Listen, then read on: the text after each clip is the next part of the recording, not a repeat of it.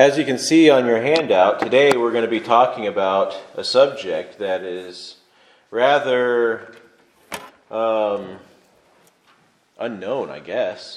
I personally, I've been under many, many, many, many proclamations of the word, many sermons, but I can't remember a single time hearing a sermon about fasting. Not a single one sticks out in my head. I'm Sure, I probably heard one at some point, but I don't remember. it's just not something that is often taught. And there are some reasons for that. Um, then, really, in Matthew chapter 6, where we are picking up in the Sermon on the Mount, um, this is really one of the only times where it's really taught about. In Scripture, you see it happening all the time. But there's not really a whole lot of times in Scripture that it's actually the subject matter of a sermon or a proclamation or a rebuke. Sometimes, very few times in Scripture it is, but this is one of the very few times where somebody actually teaches about fasting. And lo and behold, Jesus is teaching us about fasting here in Matthew chapter 6 and starting in verse 16. And I'm just going to read the passage really quickly. And then we'll get into this. Moreover, when you fast, do not be like the hypocrites, with a sad countenance, for they disfigure their faces, that they may appear to men to be fasting. Assuredly, I say to you that they have their reward.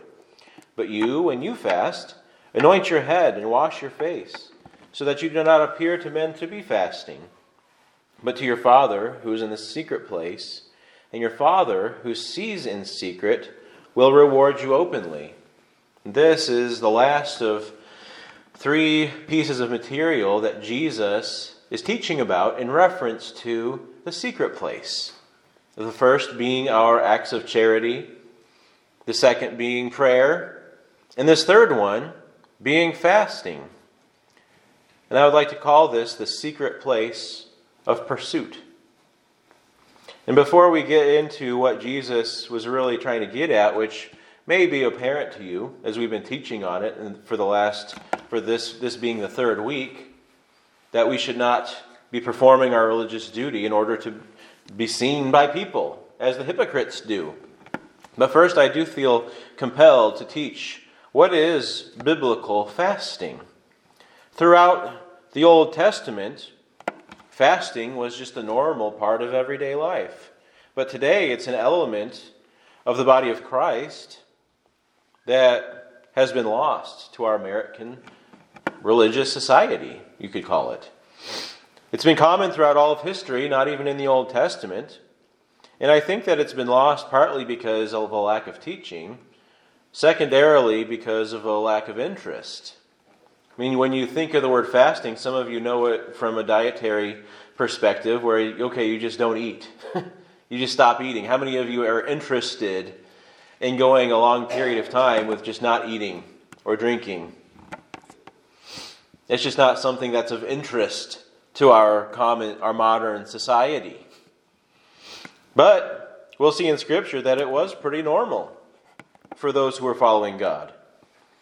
There was one time in the Old Testament that the people were required by God to fast, and that was on the Day of Atonement. The whole nation was required by the law of Moses to fast. And if you read through any, any of, almost any of the Old Testament books, you find fasting happening pretty regularly. And under a variety of circumstances.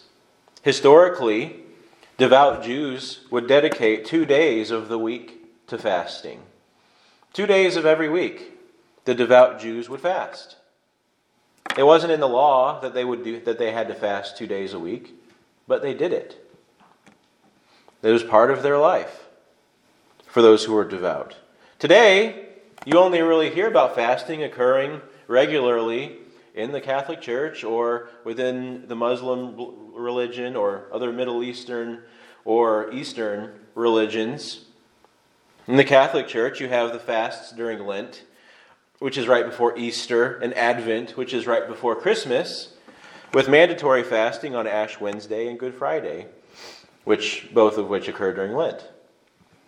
But the Reformed tradition, to which we more or less hold, it kind of came out of Catholicism, and perhaps part of the reason why the Reformed tradition doesn't really observe fasting is because it just smells too much like Catholicism. We don't want to fast because that's what the Catholics do. So we're going to abandon it altogether. We're not going to talk about it. We're not going to teach about it because that's what they do. That's, some, that's a staple of their religion. So perhaps we've lost it because of that. And, and many of us, we don't do it because we don't want it to turn into something compulsory. If you require people to fast, well, then it becomes compulsory, right? It's no longer something that's done from sincerity, just like how we're supposed to give happily rather than under compulsion. But yet we still have a tradition of passing the plate every single Sunday. You know, traditions can serve what is good. And that really comes down to a matter of personal heart before God. Traditions do not kill goodwill and love, they can aid it if we let them. And I'm not going to stand up here for this entire period and talk about how we need to establish a tradition of fasting. That's not the purpose here. Because the Bible doesn't even command a tradition of fasting other than the fasting for the Jews on the Day of Atonement, which is a day that we are no longer needing to observe. So we're left without any required traditions of fasting within our, our uh, New Testament beliefs. But we'll be discussing is it something that we should therefore abandon? Or is it something that we should participate in? Because if we should, well, then God help us for not doing it for our entire lives. if it's not something that we should do, well, then we should probably know about that too, so that we can be equipped to address it when it comes up. I'm going to be unfolding during this hour, hopefully less than an hour, um, why I believe fasting should have at least a voluntary place in our lives, if not a pseudo traditional place. Not necessarily mandatory from a church, but perhaps it would do us well to have a personal tradition where we fast. And I'm going to be showing from Scripture why I believe that this is the stance Christians should take, that it should at least have some part in our lives. But to start, we must first talk about what it is and what it's not. Fasting to most of us is just defined as we're not eating. We're not eating food or drinking particular beverages. But if we just leave it at that, we simply become dietitians, and even worse, we can become mystics. Dietitians because we simply refer to fasting as a dietary practice. And it's recommended by dietitians for the sake of your health to fast every so often. And we can become mystics because we can believe falsely that the simple fact, the simple act of not eating somehow produces spiritual enlightenment, which is also not the way we should be perceiving fasting. Because that's nowhere in Scripture do we see, if you do this, you will be enlightened. No, truly seeing God for who He is is a vision that comes from God. It does not come from the activity of mankind. So, what exactly is biblical fasting? And in short, you, as I've mentioned, we could title this sermon by this assertion according to where this discussion falls in the Sermon on the Mount. Biblical fasting is the secret place of deep devotion or concern. Let me say that again. Biblical fasting is the secret place of deep devotion or concern.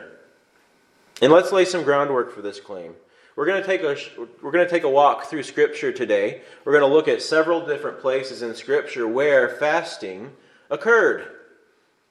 Why people were doing it, what they were doing during their fast. And hopefully as we take a journey through scriptures, we will be able to build an understanding of what and why and how and who concerning concerning fasting. And you have a handout here. This kind of is a cheat sheet of the things that we're going to be walking through. If you'd like to write down the scripture references that I'll be talking about, feel free to do so. But we'll be talking through many different reasons and in, under many different circumstances where fasting occurred in the Scriptures. In Daniel chapter 10, verses 2 to 3, you can feel free to turn here if you'd like. I'm just going to start reading through these because there's several passages that we're going to be looking at. Daniel chapter 10, verses 2 to 3. We read In the third year of Cyrus, king of Persia, a word was revealed to Daniel, who was named Belteshazzar. And the word was true, and it was a great conflict. And he understood the word and had understanding of the vision. In those Daniels in, in, the, in those days, I Daniel was mourning for three weeks. I ate no delicacies, no meat or wine entered my mouth, nor did I anoint myself at all for the full three weeks. We see, and then after this, he goes on to talk about this vision that he had from God. And this vision was disturbing it showed affliction and destruction. And because of this vision that he had that disturbed him, he was mourning. And in his mourning, it says that he mourned for three weeks. And during those three weeks, he didn't eat any delicacies. Okay, he didn't eat any sweets or savory things. He didn't eat any meat. He didn't drink any wine. In the sense as far as food is concerned, he didn't take in anything that was pleasing. He didn't take in any comfort foods. He didn't he deliberately abstained from anything that he enjoyed to eating and drinking. He says, No no delicacies, no meat, no wine entered my mouth. And then he said he didn't anoint himself at all. He didn't really even pretty up. I mean, he was in the office of the he was an officer of the king. He was supposed to look nice. He was supposed to look put together. But during those three weeks, he would not. He wasn't taking care of his skin. He wasn't taking part in these extravagancies of of uh, hygiene, perhaps you could call it. And he did this for three weeks. So he was mourning. He was disturbed. He was distressed about a vision that he had received from God. So he deliberately kept himself from anything that his senses would enjoy, particularly concerning food. And he did this because he was mourning. We can see here that fasting was done voluntarily because of Daniel's deep concern, because of the revelation that he had received from God. Have you ever learned something from the Lord that just laid you out? Deep, utter conviction. This new knowledge as you're perhaps listening to a sermon or reading scriptures or praying, and the Lord just reveals something to you that lays you out, that puts you in a season of distress and of mourning. Well, this is why Daniel fasted. He didn't lose anybody that he loved particularly. But he had received knowledge from the Lord that was disturbing. It was true. It's not that the Lord was disturbing, but the truth of what was about to happen was disturbing. It was discouraging, disheartening. So he fasted. Not by law, but voluntarily. And we see again in concerning mourning, Psalm chapter 35, verses 12 to 14. The psalmist writes Malicious witnesses rise up. They ask me of things that I do not know. They repay me evil for good. My soul is bereft. But I, when they were sick, I wore sackcloth. I afflicted myself with fasting. I prayed with head bowed on my chest. I went about as though I grieved for my friend or my brother, as one who laments for his mother. I bowed down in mourning. So, here in this passage, he's talking about his enemies, his enemies hate him. They want to see evil for him. But when the enemies are in trouble, when his enemies are in trouble, David, or whoever this psalmist was, I think this is an unnamed psalm, if I'm remembering correctly, he's fasting for them. He is deliberately putting himself in a time of mourning for these people who are in need or when they were sick He says he prayed with his head bowed down. He went about as though he grieved for my friend or my brother, or as one who laments for his mother, somebody who's in need, somebody who's distressed, somebody who's in pain or sick, or perhaps they are, they are lost. So, mourning here is occurring because of the affliction that somebody is going through, and we mourn for them. And we, this is one thing that Americans are really bad at mourning. When we mourn, we do the opposite of what the psalmist or what Daniel was doing. We eat the comfort foods, we binge watch TV shows on Netflix. We surround ourselves with comforts. We turn on the music. We try to please ourselves to try to push out the mourning. We don't let ourselves mourn. We try to not think about it. We try to distract ourselves. We don't want to mourn. Mourning feels bad. Mourning feels wrong. I shouldn't mourn. And we're bad at that. I'm bad at that. David and Daniel, they both, when they were mourning, they chose to let mourning have its work. In fact, they kind of pushed it on through fasting. If the sickness or the, whatever the troubling situation was wasn't bad enough, they wanted to know the mourning of it. They wanted to treat it as serious. And they did it through afflicting themselves with mourning. And you can see that he's calling it, I afflicted myself with fasting, so that they could know the mourning, so they could let it take its course, to remove anything from myself that would keep the mourning from taking its course not trying to push it away, not trying to overwhelm it with nice things, with delicious things, with beautiful things. No. With fasting, they were letting themselves mourn.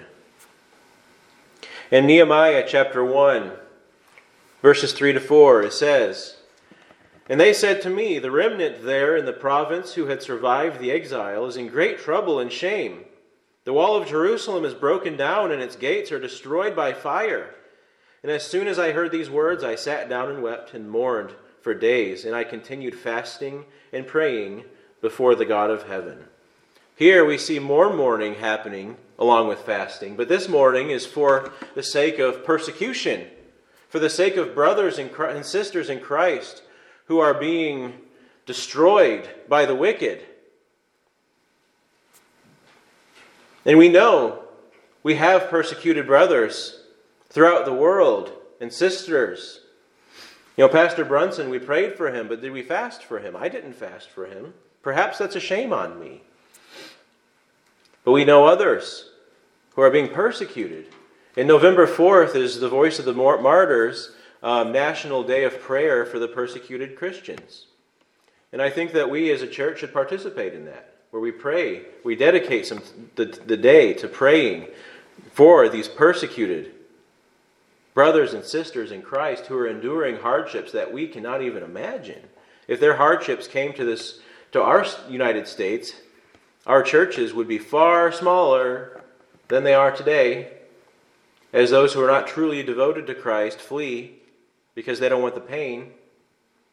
But in fasting, in a way, we enter into the pain of, the, of those who are being persecuted, and we mourn along with them, showing our devotion to them, our oneness with them in their, in their pain and in their mourning.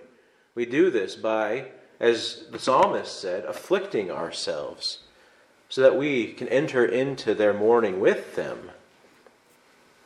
And we do this through fasting and praying before the God of heaven, just as Nehemiah did. And we'll see throughout the rest of the sermon too, praying is often is very much always concern is always there along with fasting. In fasting, we remove from ourselves the niceties of the world, particularly concerning food and think the necessities that we would consider. Um, always, you know, we are always participating in eating and drinking. We eat three times a day plus snacks and whatever else. But yet, we, when we remove that from us, it's the constant reminder, the hunger is the constant reminder that I am devoting myself to God and to whatever the reason I am fasting for. Because we're always going to be hungry while we're fasting. So we're always going to have the reminder of what's going on. In Leviticus chapter 16, we see another reason fasting was done. In verses 19 through 34, it says, And it shall be a statute to you forever that in the seventh month, on the tenth day of the month, you shall afflict yourselves, and shall do no work, either the native or the stranger who sojourns among you, for on this day shall atonement be made for you to cleanse you. You shall be clean before the Lord from all your sins. It is a Sabbath of solemn rest to you, and you shall afflict yourselves. It is a statute forever. And the priest who is anointed and consecrated as priest in his father's place shall make atonement, wearing the holy linen garments. He shall make atonement for the holy sanctuary, and he shall make atonement for the tent of meeting, and for the altar, and he shall make atonement for the priests, and for all the people of the assembly. And this shall be a statute forever to you, that atonement may be made for the people of Israel once in the year because of all their sins. And Aaron did as the Lord commanded Moses. Now, this is that day of atonement that I had mentioned, and throughout the history of Israel, they applied this passage to both the afflicting themselves at, you know, it, it is mentioned here, in doing no work, and they also uh, attributed this to literal fasting of food, because that's how they practiced this on the Day of Atonement. They would do no work, they would not eat or drink on this day because of their sin, because of the atonement that needed to be made for their sin. So here we see two things being part of fasting food, and we see fasting also being work. Fasting from laboring with our own hands. Some of us, we love to get to work. We love to achieve. We love to accomplish. We love to do. And on this day, and any Sabbath, God is calling you to not be a doer, to not be an achiever, to not take care of your responsibilities, but to devote it to the Lord who takes care of you. And particularly on this day, it was for the Lord being taking care of their sin problem. This day where the whole nation observes the, the sins of the nation, and they fast, and they mourn because of their depravity. Not because of a sickness or an illness, but because they have sin that they need to deal with before God. And it's a grievous thing. Many sacrifices, much blood is shed from bulls and, and sheep on this day while they are fasting for the sake of their sin. And in Luke chapter 4, we'll see another reason for fasting.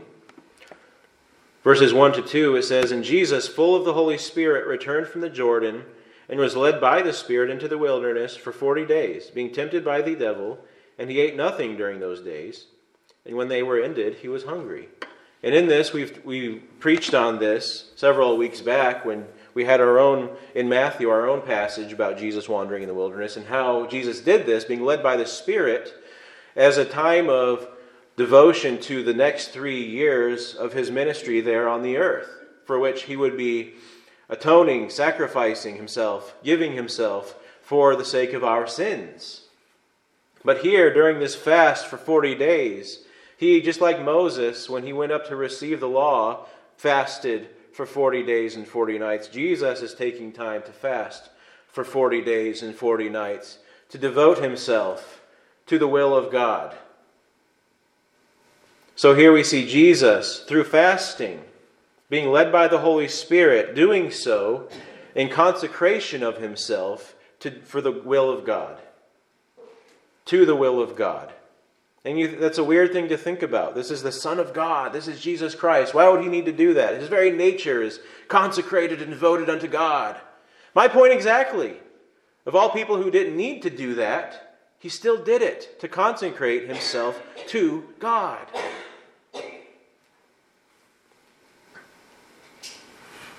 Through fasting. There are many ways that we can consecrate ourselves to God. We do it through prayer, we fall on our knees and we say, God, have me. But here, Jesus fasts and spends the time in prayer as well. But we see the fasting coming alongside of his consecration of himself. In Acts 13, verses 1 to 3, we see another reason. Now there were in the church at Antioch prophets and teachers Barnabas, Simeon, who was called Niger, Lucius of Cyrene, Manaen, a lifelong friend of Herod the Tetrarch, and Saul. While they were worshiping the Lord and fasting, the Holy Spirit said, Set apart for me Barnabas and Saul for the work which I have called them. Then, after fasting and praying, they laid their hands on them and sent them off. So we see here that fasting was done in seeking of the Lord's guidance and in the ordination of ministers into the ministry. This is the church, you see. This is no longer Old Testament law or Old Testament practice. This is the church. And they are using fasting to seek the Lord's guidance and His direction. They are using fasting as they send out ministers into the mission field. In a sense, consecrating them as Jesus Christ consecrated himself through fasting. We, are, we consecrate ministers through fasting and prayer, offering them up to the service of the Lord. We seek the Lord's guidance through fasting and prayer, trying to seek His will to be done in this certain situation. And we saw this done by the early church as they consecrated Barnabas and Saul for the mission field. 1 Corinthians 7 5 says, Do not deprive one another, except perhaps by agreement for a limited time, that you may devote yourselves to prayer, but then come together again so that Satan may not tempt you because of your lack of self control.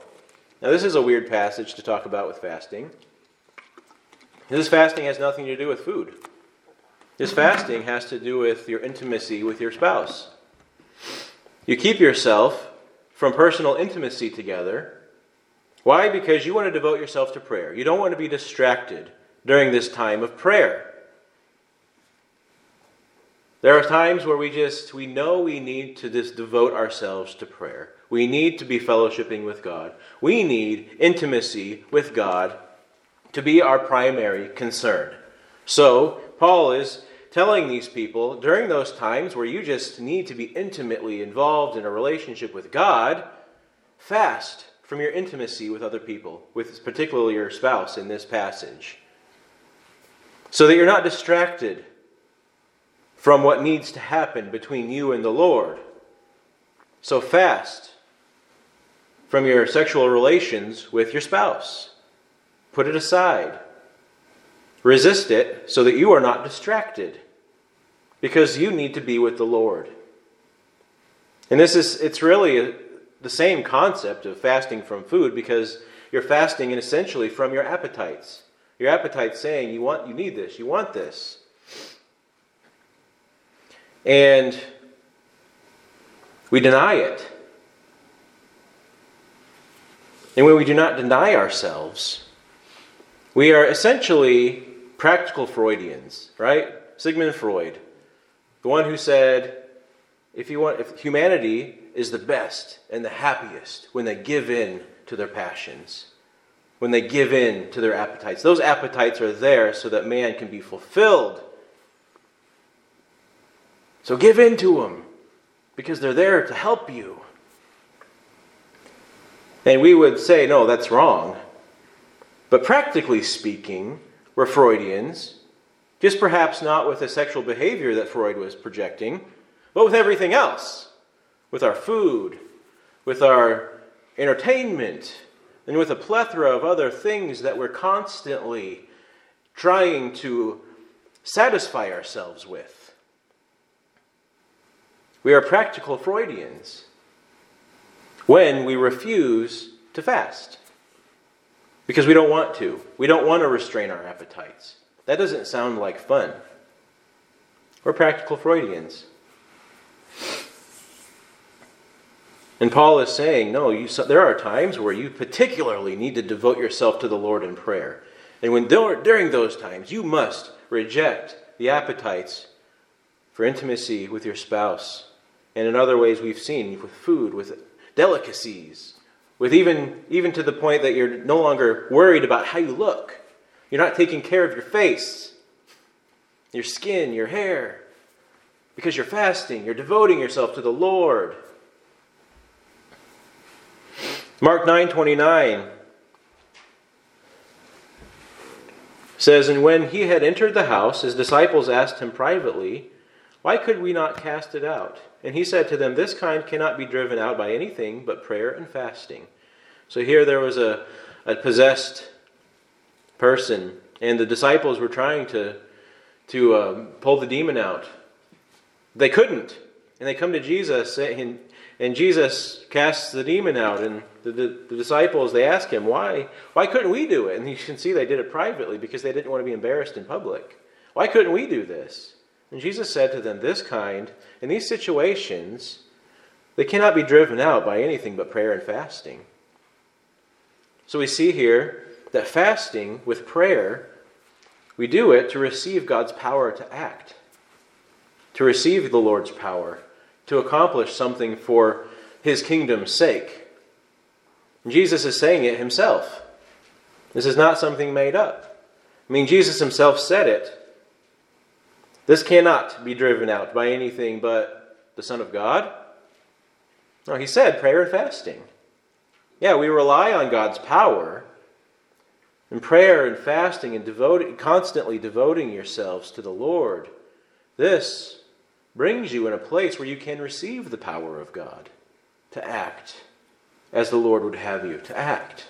And we can see the disciples were not fasting and praying. Otherwise, the Lord would not have said this. They would have said, But Lord, we have been fasting and praying. But Jesus, he said it. Since he said it, we know that Jesus himself regularly fasted and prayed. Otherwise, he would have just said, No, it's okay, guys, I got this. You just need the Son of God for this one.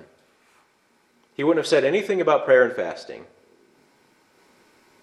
But he says something about prayer and fasting in relation to being able to work in particular regards for the sake of God's kingdom.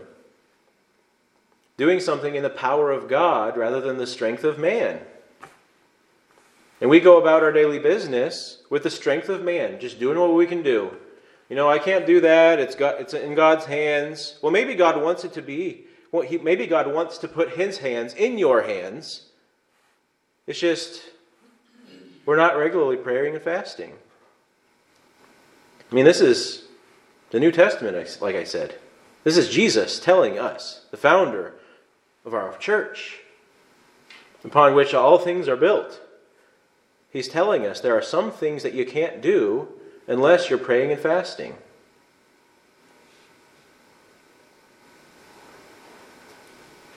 Luke chapter 2, verses 36 to 38. And there was a prophetess, Anna, the daughter of Phanuel, in the tribe of Asher. She was advanced in years, having lived with her husband seven years from when she was a virgin, and then as a widow until she was 84. She did not depart from the temple, worshiping with fasting and prayer day and night. And coming up at that very hour, she began to give thanks to God and to speak of him to all who are waiting for the redemption of, it, of Jerusalem. So we see a woman, Anna, who's been living in the temple, making fasting a regular part of her day. Obviously, she would have to eat and drink to survive, but she was regularly worshiping and praying in the temple, and constantly you could find her fasting because she was waiting for the redemption of Jerusalem. She was waiting for God to show up and redeem Israel from their enemies, just like Moses. God used Moses to redeem Israel from Egypt. And here they are again, still having lost the glory of Israel because of their sin. And Anna has been living, worshiping, praying in the temple for years, decades. Waiting for the redemption of Israel. And only when she saw Jesus, the baby Jesus, born, did she rise with excitement, with a smile, giving thanks. It doesn't say that she went out and had a feast at that point, but you can see here the fulfillment of everything that she had been longing for is now, is now satisfied in Jesus Christ. So now she rises and she gives thanks and she's just running around telling everybody that redemption has come. So we see that Anna, she was when she was fasting, she was fasting because she was waiting and seeking for God to redeem and restore his people. She was longing to see God redeem the people, to restore the nation. So she fasted and she prayed because of what she was waiting for God to do for the people around her, to redeem them, to restore them into a relationship with Him, to the glory of His name. And she longed for that, and so she fasted for it, regularly worshiping in prayer and we can and we see that Jesus did come with redemption. But we also see this a little bit closer to home in Mark chapter 2 verses 18 to 20. It says now John's disciples and the Pharisees were fasting, and people came and said to him, "Why did John's disciples and the disciples of the Pharisees fast, but your disciples do not fast?" And Jesus said to them, "Can the wedding guests fast while the bridegroom is with them?" As long as they have the bridegroom with them, they cannot fast. But the days will come when the bridegroom is taken away from them, and then they will fast in that day. So we see that the disciples, they were kind of like Anna. They didn't need to fast because Jesus was right there. The Redeemer was right there. Coming to do the will of God, being the center of many prophecies of old. So they didn't need to fast. The Pharisees and the disciples of John the Baptist, they were still looking for the Messiah to come. But the disciples had the Messiah, so they didn't need to fast. There was nothing to fast for concerning the, the, the uh, uh, redemption and the restoration of Israel. He was right there. The Redeemer and the Restorer was right there with them. But then he says at the end of that, the days will come when the bridegroom is taken away from them, and they're going to fast in that day. Do we have Jesus among us? Is the world restored? Is everything redeemed? Has God renewed the world? as he said he would? Not yet. Not yet. The Redeemer has come. We have Jesus, and in that we rejoice. But yet now, there is room for fasting. Why? Because we too are looking for the fullness of God's will to come. Thy kingdom come, thy will be done on earth as it is in heaven. We long for that day when the Lord will return and establish his eternal kingdom. And until that day, we fast in a similar way that Anna was fasting, or the disciples of John the Baptist, or the disciples of the Pharisees, because they were looking for the reconciliation of the nation. And we are still waiting for the reconciliation of the world, the renewal of God's creation. We are still longing for that. And Jesus says, we're going to fast in that day when Jesus is no longer here, and we are looking for the future that he has purposed for this world. Jesus is saying, in that day, the disciples will fast.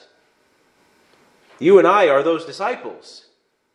And he is prescribing fasting as we long for that coming kingdom.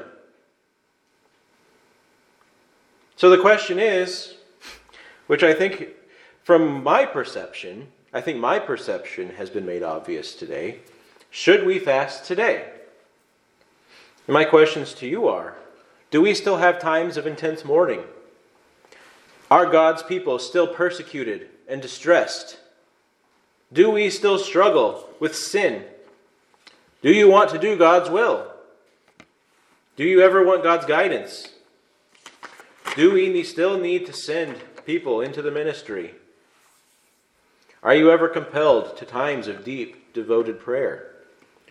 Do you need God's power to accomplish something? Do you want God to redeem and, and restore the world? Do you long for the heavenly kingdom? I mean, even if we could say no to one of these, you could have semi compelling evidence for not fasting. But if we say no to any of these, we would have to be we would have to conclude that there's something wrong with our heart. There's some more learning that needs to be happening, some more growing that needs to be happening. And I'm going to be honest with you, this is something that I have to grow into because I am compelled, I am convinced that fasting is for today.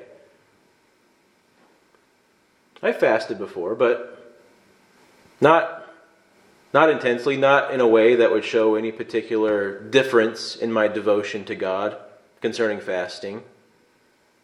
I need to do this more. And in studying for this passage, I was convicted greatly because it hasn't been something that's really been part of my routine, uh, as you could say. It's not something that my mind has really allowed. Like, oh, what's the point? What's the point of this? I've asked these questions too. Because the question also remains does it still remain voluntary? Do we see in the scripture that thou shalt fast? And if thou, shalt, thou dost not fast, then you, you lie in sin. Does, the Bible doesn't talk like that about fasting. So, does fasting remain voluntary? Yes, it remains voluntary. It is not something that there is some law that you're breaking if you're not fasting on the certain day of the month, the certain time of the year. But is fasting obsolete? because of modern society. Now, we've, we've evolved past the need for fasting in our religious endeavors.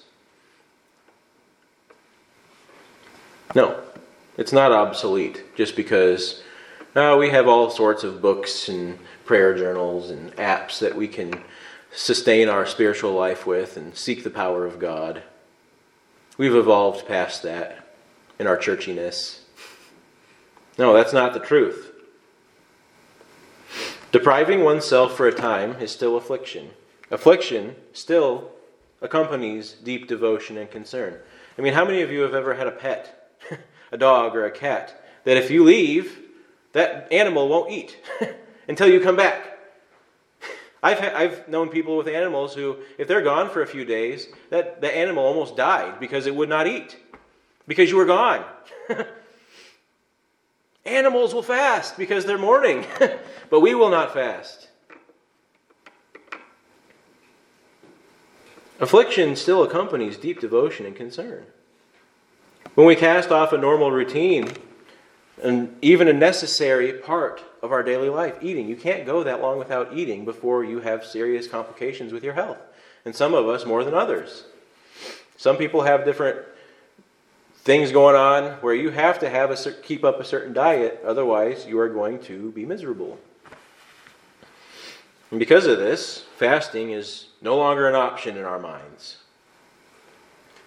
But it's still true that this action of fasting still communicates to your soul that, our, that your pursuit is deep, important, and of vital concern, more valuable than what it is that I'm giving up.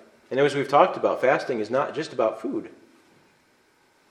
Anything that you use to please yourself, to satisfy yourself, to give that up is fasting. Food is usually the thing that's talked about because it is the thing we long for the most to satisfy our hunger. We can't go a matter of hours without being hungry. We can go a matter of hours without entertainment or intimacy with your spouse or, or whatever. But food. You can't go that long without food before you're reminded, ooh, I got to eat something.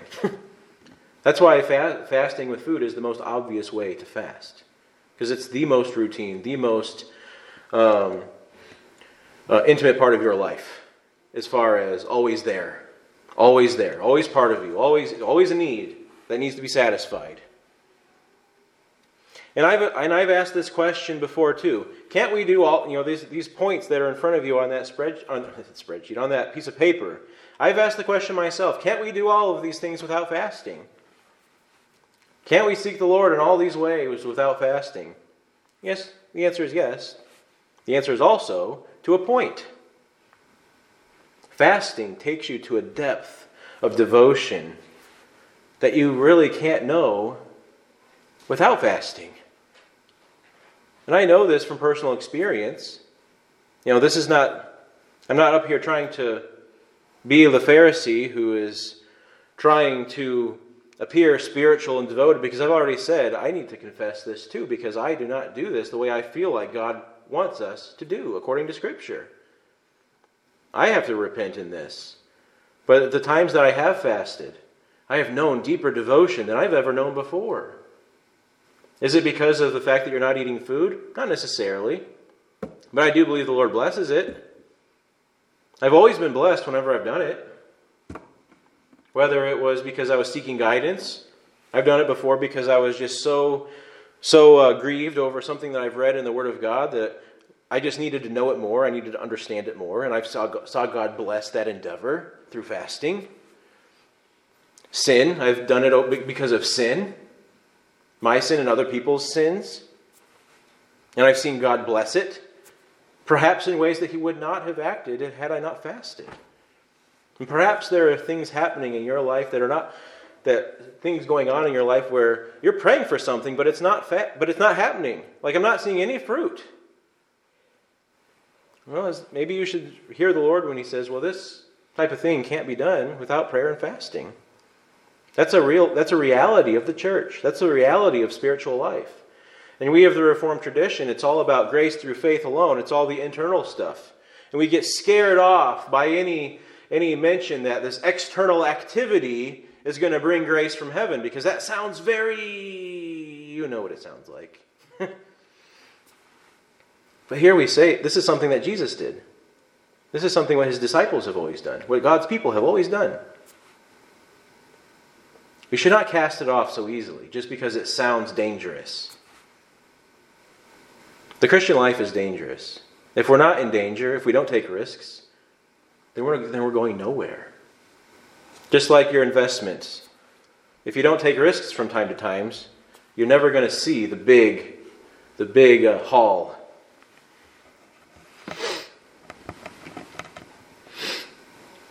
As we devote ourselves to prayer through fasting, sincerely seeking God, and one of these above matters. And if you do your own study on fasting, perhaps you'll find other categories. I, I didn't read through the entire Bible in this study. I did my, the best I can. but as you, perhaps you do your own study and you look through, you'll see other categories. But at least these 10 or more things, you know, if you want to dissect these differently, pray and fast over these things. You'll see your devotion to God expanding, deepening. You'll see God work in ways that perhaps He wouldn't have or hasn't yet. If none of this were true, Christians for the last 2,000 years would not have been doing it. But if you do a study of church history, you'll see for the last 2,000 years, Christians have been doing this. This is not new. This is not some concept that has been gone for 2,000 years, and I'm just, you know, just this radical young fool saying, we need to fast. No, the church has always done this. And, I'm, and hopefully, this sermon has shown you so far that I'm not saying that we need to do this because the church has always done it. I'm trying to found all this on Scripture first. I've shown you through Scripture where it's been done, why it's been done. And we can see that those reasons are not God now. It's not something that the Lord fulfilled when He died on the cross, outside of the Day of Atonement. He fulfilled that on the cross. And we don't fast on the Day of Atonement according to the law because we're not under that anymore. But that would perhaps be the only thing that was fulfilled. But yet you still see the shell of sin, spiritual need, depravity, our own or that of other people. Still reason to fast.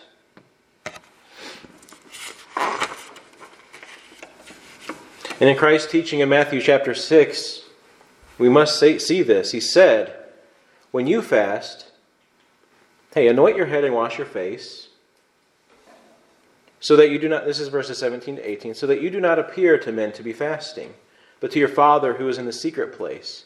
And your Father who sees in secret will reward you openly. We see one here. The, one, the first thing that sticks in my head here is that you know God in the secret place of fasting. See, this is a, this is a room in our, in our house that we never go into, even though we know God is there.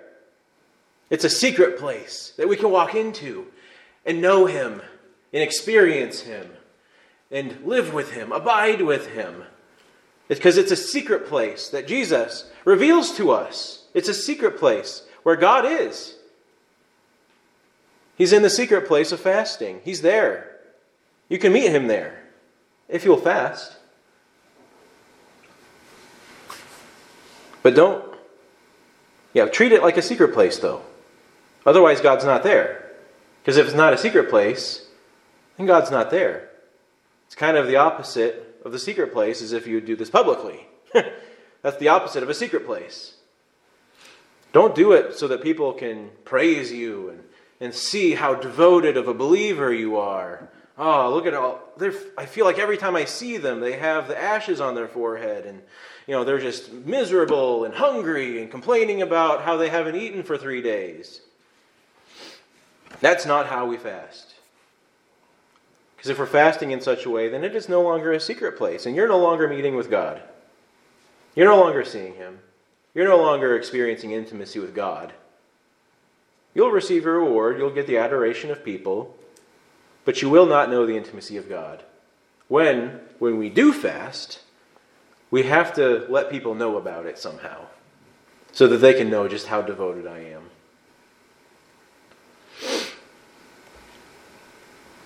I just want to invite you and with me because I need this too. I want to invite us all together to unlock that door to that room that we've never perhaps never walked in. Maybe some of us have been there occasionally from time to time. But most of our lives, perhaps that room has remained locked. That secret room where God's presence is, that nobody else knows about. I want to invite you to come with me to enter into that room of fasting so that we can know God better, so we can seek Him deeper, so we can devote ourselves more to Him. Because when we enter there, we're entering into the presence of God and He will transform us. That's what happens in the secret place. He will reward us, as Jesus says. Do not neglect it. It is not meant to be neglected. There are many these things we can do without fasting, but just know the biblical teaching that the secret place of fasting is beautiful. And if you want to go in there, you'll see it. You'll see the beauty of it. But you won't see the beauty of it until you go in there. It may take, you know, this is something that's very odd to us. It may take a few attempts in order for it to not be weird. Fasting seems so so religious so pious, so non reformed. It may take some time for it to not feel weird, but it's biblical. And I hope that I've been able to show you this today. And I hope that I've been able to attract you to this secret place through Scripture, through what Jesus has spoken, and through what many others have testified of. Let's go see its beauty together. Lord, I thank you for this for appealing to us through your scripture because you want to draw us in. But Lord, if we're going to receive of you, Lord, we must empty ourselves of ourselves. And perhaps that is just it. The, what fasting is, is the emptying of ourselves so that we may be filled with more of you. Lord, help us not to despise your teaching. And also let, let us not just take heed to the words of a man. Let us seek these things out to know truly what the will of the Lord is. And once we see your will, let us be of the mind to obey it. Praise things in Jesus' name. Amen.